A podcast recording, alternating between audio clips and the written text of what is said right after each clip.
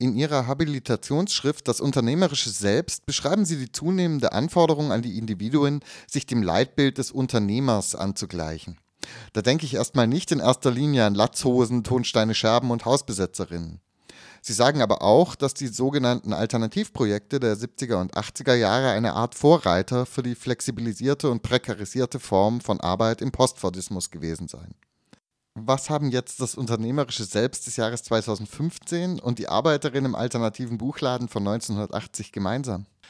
Ja, Sie haben zum einen bestimmte Formen der Arbeitsorganisation ein, vielleicht nicht gerade im Buchladen, aber solche Formen wie Projektarbeit, Arbeit mit in Teams, die die Art und Weise, wie sie ihren Arbeitsalltag organisieren, doch in weitem Maße selbst bestimmen können. Solche Formen von Arbeitsorganisation haben sich seit den 70er, 80er Jahren den westlichen Industriegesellschaften massiv verbreitet und damit verbunden auch die Vorstellung, dass es gut wäre, dass ein Unternehmen, ein kleines oder ein großes, gut geführt wird, effizient ist, konkurrenzfähig bleibt, wenn es sich auch nach innen hin quasi unternehmerisch organisiert. Wenn letztlich jede Mitarbeiterin, jeder Mitarbeiter wie ein kleiner Unternehmer, Unternehmerin im Unternehmen operiert, also kreativ, flexibel, innovativ ist, sich engagiert, vielleicht auch über das, was in der Stellenbeschreibung steht, hinaus. Und dieses, diese überschießende Energie, diese auch Leidenschaft, die da immer eingefordert wird, wenn man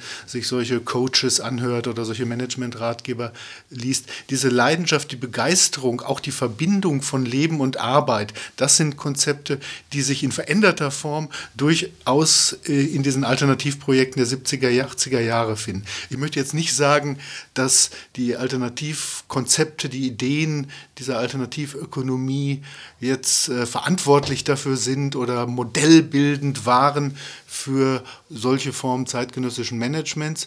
Was mich eher interessiert, ist das Umgekehrte. Wie konnten, wieso konnten eigentlich solche Konzepte, die auch ja ein so hohes Commitment, so eine hohe Form ja bis hin eben auch zur Selbstausbeutung von den äh, Mitarbeiterinnen und Mitarbeitern oder auch von den selbstständig Tätigen, von den Freelancers verlangen. Wieso konnte das eigentlich attraktiv werden? Wieso haben diese Konzepte von Start-up-Kultur, von New Economy so eine äh, Faszination entwickelt. Und da wäre eben meine These, dass gewissermaßen diese ja, Management-Ideen, diese Rationalität einer, dieses unternehmerischen Handelns diese Energien, auch diese ja, Begeisterung, diese Leidenschaft, die Affekte, die mit solchen Alternativprojekten verbunden waren, angezapft haben. Dass da Versprechen drin war, lagen, die ja damals ganz explizit formuliert werden, das utopische Potenzial von Autonomie, von der Verbindung von Leben und Arbeiten, von dem Versprechen auf Kreativität und so weiter. Und dass diese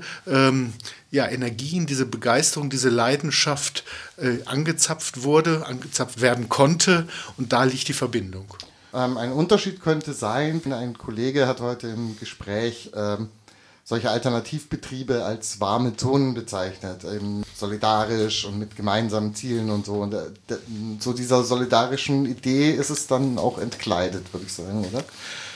Ja, natürlich ist da heute in ganz anderem Maße Konkurrenz im Vordergrund, steht Wettbewerb im Vordergrund, aber trotzdem im Team, in der Projektgruppe wird natürlich weiterhin so eine Kultur der auch der ja, gemeinsamen, des Gemeinsamen, ob das immer besonders warm ist, weiß ich nicht. Das ist dann eher diese Kultur äh, mit dem Flipper, der im Büro steht oder also gemeinsam auch äh, Aktivitäten, die über die Arbeit hinausgeht. Da wird schon noch sowas gepflegt. Aber natürlich ist sehr viel stärker heute äh, auch die Begründung, solche Arbeitsformen zu wählen, die, dass man damit viel stärker glaubt, sich im Wettbewerb behaupten zu können. Das war damals deutlich anderes. Da ging es darum, eher Gegenkonzepte gegen ähm, die kapitalistische Megamaschine aufzustellen. Und das ist natürlich gekappt worden. Also in, dem, in dieser Gründungszeit der Alternativprojekte war das ja ganz eindeutig in der Selbstpositionierung gegen Kultur. Das war auch ein Versuch, eben den kapitalistischen Zwängen zu entkommen. Das mag vielleicht oft etwas naiv gewesen sein, der Glaube, dem entkommen zu können oder das zumindest so modifizieren zu können, dass man da nicht mehr äh, dem so völlig ausgesetzt worden ist. Aber dieses Moment von Gegenkultur, das ist tatsächlich gekappt. Sie haben es schon angesprochen, dieses Projekthafte ist da auch ein nicht unwesentlicher Aspekt warum ist jetzt ein Projekt sozusagen der 70er oder 80er Jahre, was hat es jetzt mit einem im kapitalistischen Prinzip funktionierenden Projekt, sagen wir, man schreibt zu fünft an einem neuen Programm mhm. oder so, Computerprogramm mhm. zu tun. Also der Vergleich mit dem Buchladen würde da auch vielleicht etwas hinken. Projekte sind dadurch gekennzeichnet, dass sie zeitlich befristet sind. Mhm. Projekte sind etwas, wo man sich für eine bestimmte Zeit auf ein bestimmtes Ziel zusammenfindet und das angeht. Dafür gibt es dann auch die ganzen Tools und Rezepte für Projektmanagement, wie man das dann effektiver gestalten kann. Ähm, die Rede von Alternativprojekten, da ist ja der Kontext, über den wir hier sprechen, hatte auch dieses erstmal einen Versuch starten. Das war eben auch nicht unbedingt auf ähm, auf Dauer angelegt. Das hatte dieses, oder vielleicht hat es schon den Wunsch auf Dauer zu stellen, aber es hatte zunächst auch mal etwas Experimentelles.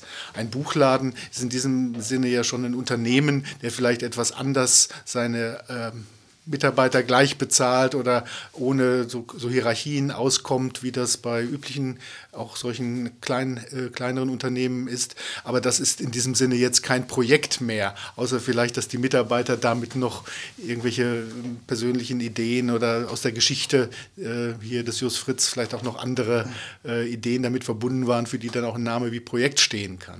Mhm. Wobei natürlich auch Alternativbetriebe, sagen wir bis heute, wenn ich jetzt Radio Dreieckland anschaue, ist natürlich in sich auch kein Projekt mehr, äh, ist wie ein, ein, Medienunternehmen, ein kleines, ähm, hat aber natürlich intern wieder auch ganz viel Projekt Projektstrukturen. Genau. Struktur. Genau. Ja.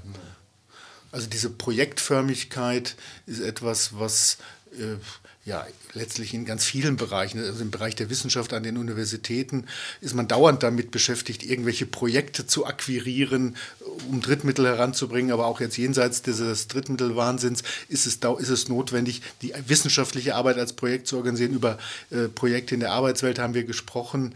Äh, in den Schulen gibt es Projektwochen. Überall diese Idee, dass man statt langfristiger, kontinuierlicher äh, Ziele oder auch Organisationsformen temporär definierte Aufgaben und äh, Zusammenschlüsse definiert, zu denen auch gehört, dass man immer damit zu tun hat, wenn das eine Projekt sich dem Ende nähert, schon die die nächsten Projekte zu akquirieren. Und das ist natürlich insbesondere bei Leuten, die selbstständig arbeiten, bei Freelancern oder bei Unternehmen, für die ist dann jeder, jeder neue Auftrag letztlich als Projekt definiert. Und wer als selbstständiger Journalist oder Softwareentwickler oder in welchem Bereich auch immer tätig ist, so als Ich AG oder in einem ganz, ganz kleinen, in einer ganz, ganz kleinen Gruppe, da ist das, das, äh, die Sorge für das nächste Projekt äh, existenziell. Wie würden Sie die Auswirkungen dieses zeitlich begrenzten, mhm. fremdfinanzierten, dieses mhm. Projekthaften mhm. eben in der politischen Arbeit einschätzen? Also was äh, so neuere Untersuchungen zu politischem Engagement, insbesondere jetzt auch bei Jugendlichen oder jungen Erwachsenen gezeigt haben, ist, dass die Bereitschaft, sich in langfristige hm, Organisationen äh, dazu beteiligen, ganz deutlich schwindet, dass sich aber sehr wohl Jugendliche äh, interessieren und auch engagieren für bestimmte Projekte, für eine konkrete Initiative, für eine konkrete Kampagne. Sie sind sehr wohl bereit, für irgendein äh, konkretes Ziel sich für ein paar Monate oder für ein Jahr auch sehr intensiv zu engagieren. Und dann kommt halt möglicherweise was anderes. Also da haben wir auch wieder diese Form der Temporalisierung und eine ja, wie immer man das erklären mag, eine Zurückhaltung gegenüber langfristigen Festlegungen bei Bereitschaft, sich kurzfristig zu engagieren. Das hat vielleicht auch was mit äh, dem, ja, mit, mit Veränderungen im Bereich von Lebensplanung, überhaupt von Zeithorizonten zu tun. Wenn ich heute mit Studierenden rede, na, da ist schon die selbstverständliche Erwartung, okay, ich mache das, aber dann weiß ich nicht, wie es weitergeht und ich werde weiter experimentieren müssen.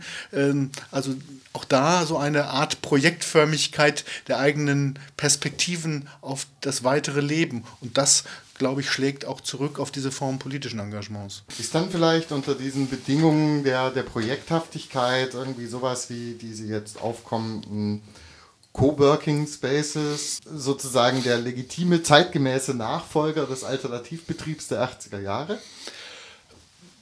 Das sieht erstmal in vieler Hinsicht jedenfalls so aus. Was sich dort geändert hat, ist ja, dass es viel weniger behaftet ist mit solchen politischen, utopischen Aufladungen. Man macht das erstmal, weil es billiger ist. Man nutzt einen gemeinsamen Büroraum, man nutzt die gemeinsame technische Infrastruktur, damit kann man Kosten sparen. Man macht das in einer Weise, die, wo man sich möglichst wenig Stress miteinander macht, wo man möglichst auch halbwegs äh, demokratische Formen der Entscheidungsfindung hat. Also da ist durchaus noch ein bisschen so vom, zumindest von der Atmosphäre, vom Milieu dieser Alternativbetriebe vorhanden. Aber es hat doch was sehr Pragmatisches, zumindest so wie ich das äh, wahrnehme von außen. Das war, wenn ich an die 70er, 80er Jahre denke, ganz anders. Da wurden ungeheure nächtelange Debatten um die Ziele, die man mit dem eigenen Projekt verbindet und das, was man machen will und was man nicht bereit ist zu machen, weil man schon als korrumpiert äh, empfinden würde ich habe den Eindruck, das spielt in diesen Coworking Spaces keine große Rolle. Es Frage nach Kapitalismus oder so. Zum Beispiel, das, das spielt eine geringere Rolle. Und wenn ich mir jetzt zum Beispiel diese ähm, Flyer für die Veranstaltungsreihe da im Grünhof wo ja dieser, äh, so ein Coworking Space da ist, dann ist da eher so, dass da auch so eine Kultur des Unternehmerischen geradezu gefeiert wird. Also das, es gibt einerseits dieses ganz Pragmatische, das finde ich auch erstmal nachvollziehbar, da ist ja nichts dran zu kritisieren, das ist wunderbar, wenn Leute auf diese Weise vernünftig zusammenarbeiten können. Aber wenn das dann wiederum verbunden wird, und da sind zumindest so einige Formulierungen drin, die das für mich andeuten, dass man da ja den, den Unternehmergeist von unten feiert und